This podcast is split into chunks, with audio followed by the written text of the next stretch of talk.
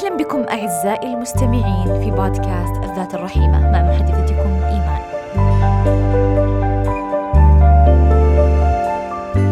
هدف هذا البودكاست هو أن يكون لمسة حانية لكل ذات تعاني، وأن يكون مصباح من نور يحتضن الخطى برفق في دروب الحياة.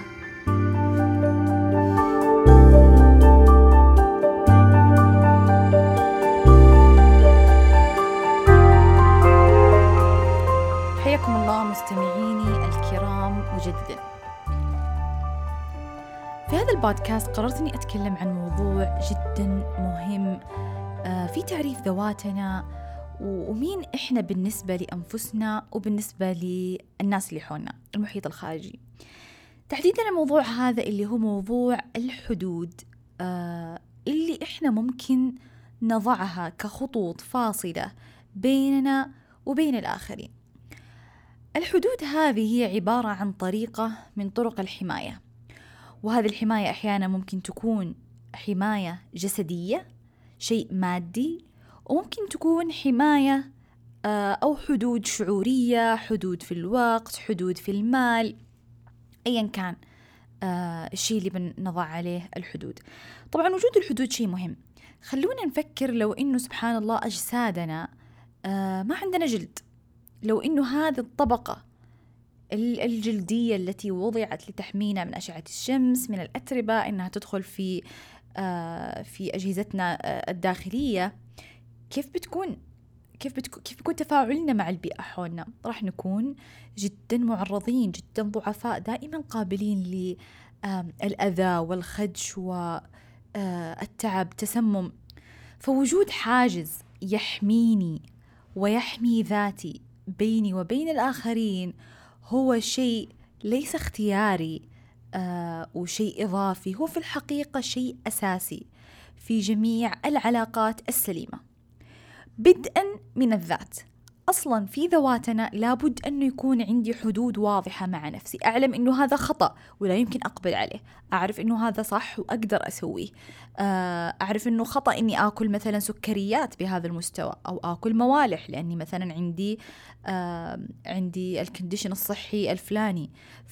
فيعني أنا دائما في حالة مراقبة لهذا الحدود علشان أحمي نفسي من الخطر. لما نجي نتكلم على صعيد العلاقات كمان، هذا الموضوع يصبح أكثر أهمية، لأن الإنسان بطبعه هو كيان اجتماعي، يحب دائما الارتباط بالآخرين ولا يشعر أصلا بالرضا والاتزان حتى يكون في علاقات جميلة مملوءة بالحب، مملوءة بالاحترام مع الآخرين.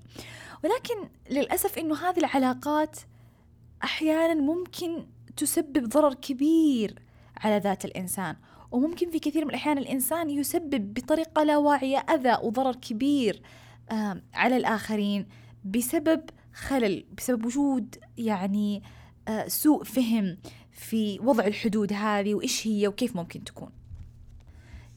كثير سمعنا عن ناس تقول والله أنا ما أقدر أقول لا، والله إذا حد جاء عندي وطلبني إني أصلح الشغلة الفلانية ما أقدر أقول لهم ما يمديني.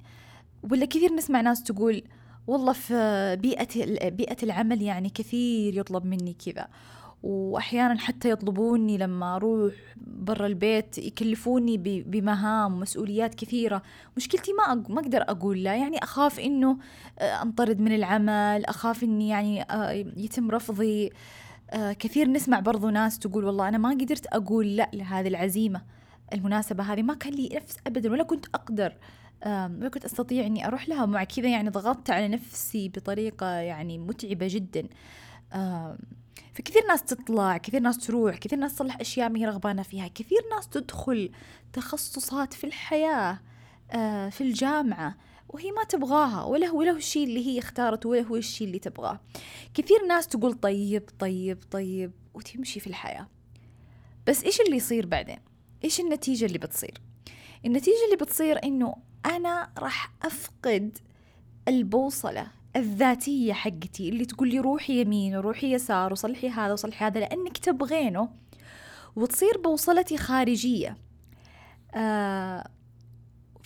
فيصير بالتالي يعني رأي الآخر ورأي المجتمع أهم في قراراتي، في سلوكياتي، في مظهري. بالمقابل في ناس كثير بطريقة لا واعية تطلب دائما من الناس أشياء وتشعر إنها يعني تشعر بالغضب لأن الناس ما نفذوا طلباتها، تشعر بعدم الرضا لأنه في أحد قال لهم لا.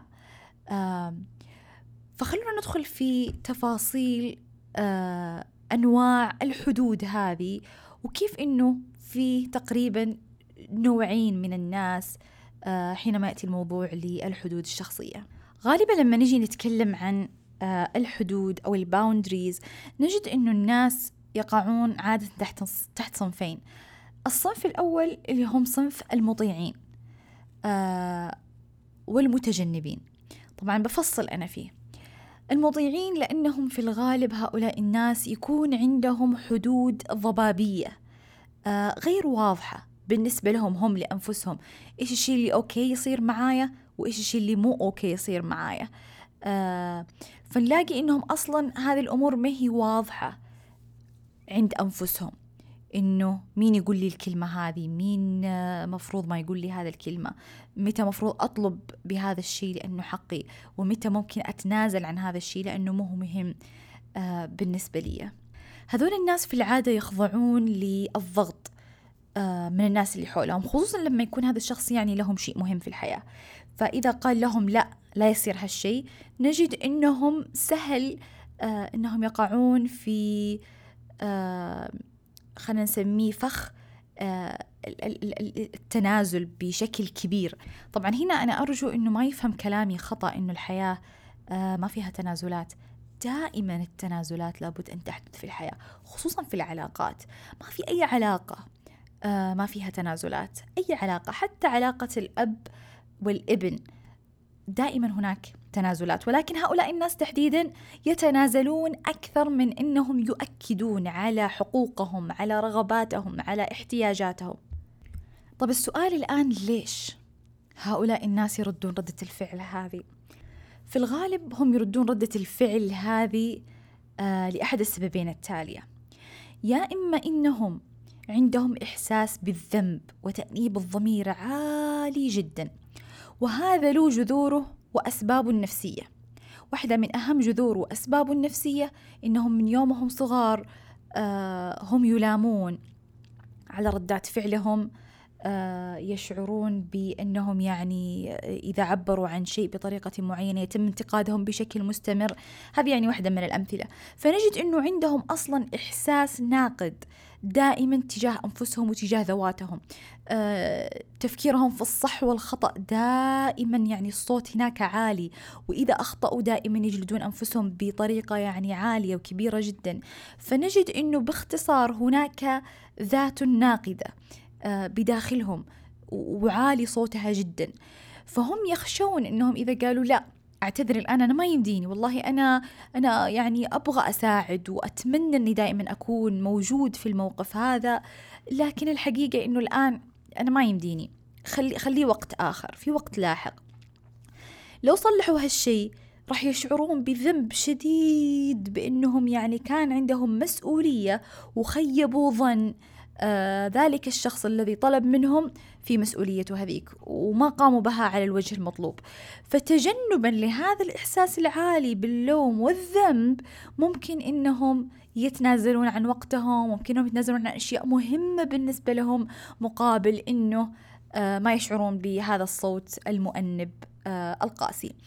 طبعا إحنا هنا ما نستغرب، لأنه أصلا جلد الذات وتأنيب الضمير هو إحدى أنواع العقابات النفسية، فهو قاسي جدا علينا ولا نحب نتحمله. فتجنبا لهذا الإحساس تلاقينا نرد ردة فعل تجنبية لها.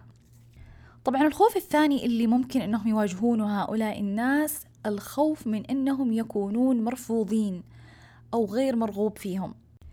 يعني باختصار نلاقيهم دائما يتنازلون ويلا ما في مشكلة، طيب تم يعني بقضي هذا الوقت هنا كذا وبأصلح هذا الشيء رغم أني مقتنعة فيه، لأنهم يخافون إنهم لو ما أرضوا الأطراف المشاركة معاهم في الحياة إنه ممكن هذه الأطراف تتنازل عنهم وتقول والله أنتم يعني غير مثلا أصدقاء غير جيدين، أزواج غير جيدين، يعني أبناء غير جيدين ممكن. فكأنه في خوف من إنه يصبح يعني في تهميش لهذه الذات.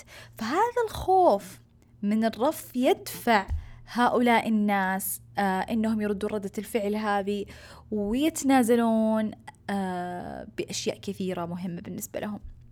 طبعا لو جينا تتبعنا جذورها النفسية هذه نلاقي ممكن إنه كان في برضه رفض مستمر لرغبات يعني متطلبات الطفل. هذا ممكن هذول الأشخاص وهم صغار كانوا يعني يبغون يبدون رأي، يبغون يعني يعبرون عن مثلا شيء أوجعهم، يبغون يطلبون حاجة، فكانوا يقابلون دائما بممكن الرفض أو ممكن الإعراض عنهم أو تهميش لهم، أو ممكن حتى إنهم إذا ردوا ردة فعل لا ترضي الوالدين، مثل إنهم يعني خالفوا أو صلحوا شيء خطأ، سلوك بسيط، ردة فعل الوالدين تكون اللي هي الإقصاء وممكن البعد عنهم أو ما شابه ذلك. فهم يعني خايفين من هذه التجربة، تجربة الرفض، أنها تتكرر عليهم يعني. طبعا المشكلة مع هذا الصنف من الناس أنه كل إنسان عنده طاقة، وهذه الطاقة مخزون محدود جدا، فإذا تم السحب منها باستمرار اللي يصير أنه رح تنفذ هذه الطاقة، رح يوصل الإنسان لمستوى ينفجر فيه ويقول هذه مو الحياة اللي أنا أبغاها، أنا قاعد أصلح 1 و2 و3 و4 و5 وكلها عشان فلان وفلان وفلانة، وما في شعور بالرضا، ما في شعور بالاتزان داخلي، لأنه أنا فقدت ذاتي وذابت ذاتي في الآخرين. فالآخرين أصلا آرائهم متغيرة، الآخرين متطلباتهم متغيرة، فبرضو هذا الإنسان كمان يشعر بالاستنزاف المستمر في العلاقات، ويشعر أنه إنسان يعني مجهد جدا دائما، لأنه دائما يلبي ويقرأ احتياجات هذا الآخر، إلى أن يصل لمرحلة يتعب فيها وممكن يتم انقلاب، وتكون الانقلابات عادة سيئة وغير حميدة. ممكن بعض الناس يصابون باليأس والتحطيم، إنه والله هالشي ما أقدر أنا أغيره. نجي للصنف الآخر اللي هم الصنف المسيطر أو المهيمن. طبعا هؤلاء الناس ما هو شرط إنهم يكونون واعين بأنهم ناس دائما يطلبون من الآخرين أشياء بدون ما يحترمون حدود الآخرين. طبعا نقطة مهمة نسيت أنا أنبه لها، إنه في الصنف الأول ما في احترام لحقوق الذات، فيتم انتهاكها بشكل مستمر من قبل الآخرين.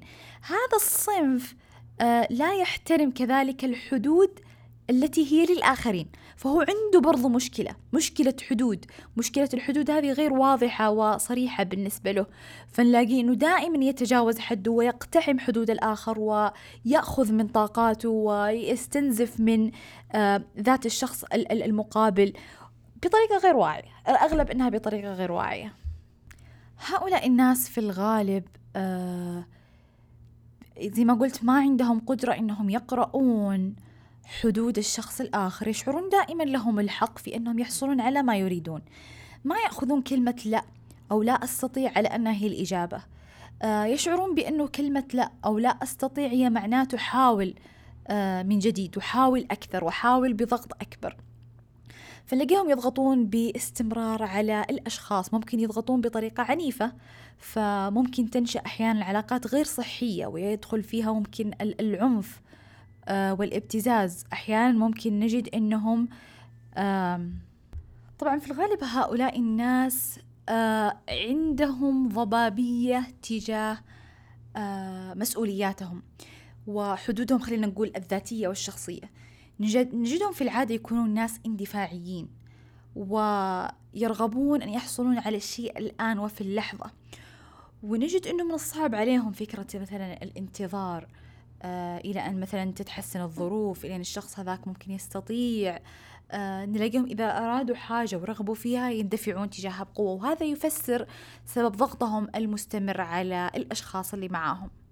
هؤلاء الناس كذلك لديهم إحساس قليل بالمسؤولية تجاه ذواتهم، تجاه سلوكياتهم، تصرفاتهم، وكذلك مشاعرهم، فنجدهم باستمرار يحاولون أنهم يحصلون على الإطمئنان تجاه هذه الأمور الصعبة لديهم عن طريق الآخرين.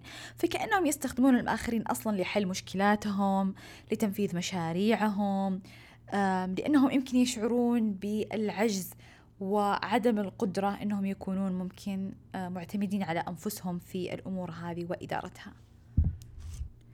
طبعا هذه أكبر نوعين من أنواع عدم توازن الحدود في حياتنا. النوع الأول اللي هو النوع المطيع يحتاج أنه يسأل نفسه إيش ممكن أنا أخسر إذا قلت لأ، وإيش في خسارة أكبر من أني أنا ممكن أخسر نفسي وأخسر صوتي. طبعا النوع الآخر اللي هو النوع المسيطر أو المهيمن يبغاله يسأل نفسه قد إيش أنا ممكن قاعد أضر الطرف الآخر هذا، وقاعد أأذيه شعوريا وطاقة وجهد من نواحي كثيرة، وإيش بيصير لي لو أنا تحملت مسؤولية شعوري أو يعني فشلي أو شعوري باليأس أو شعوري بالعجز أو ممكن إحساسي بالحيرة تجاه شيء معين. إيش المشكلة إذا أنا أخذت المسؤولية بنفسي وقلت أنا مسؤول عن صنع هذه الأمور وتهدئة هذه الأمور بنفسي؟ وإن شاء الله هذه الأسئلة تقدم دواء مبدئي وبسيط في فهمنا لعلاقاتنا في بعضنا البعض.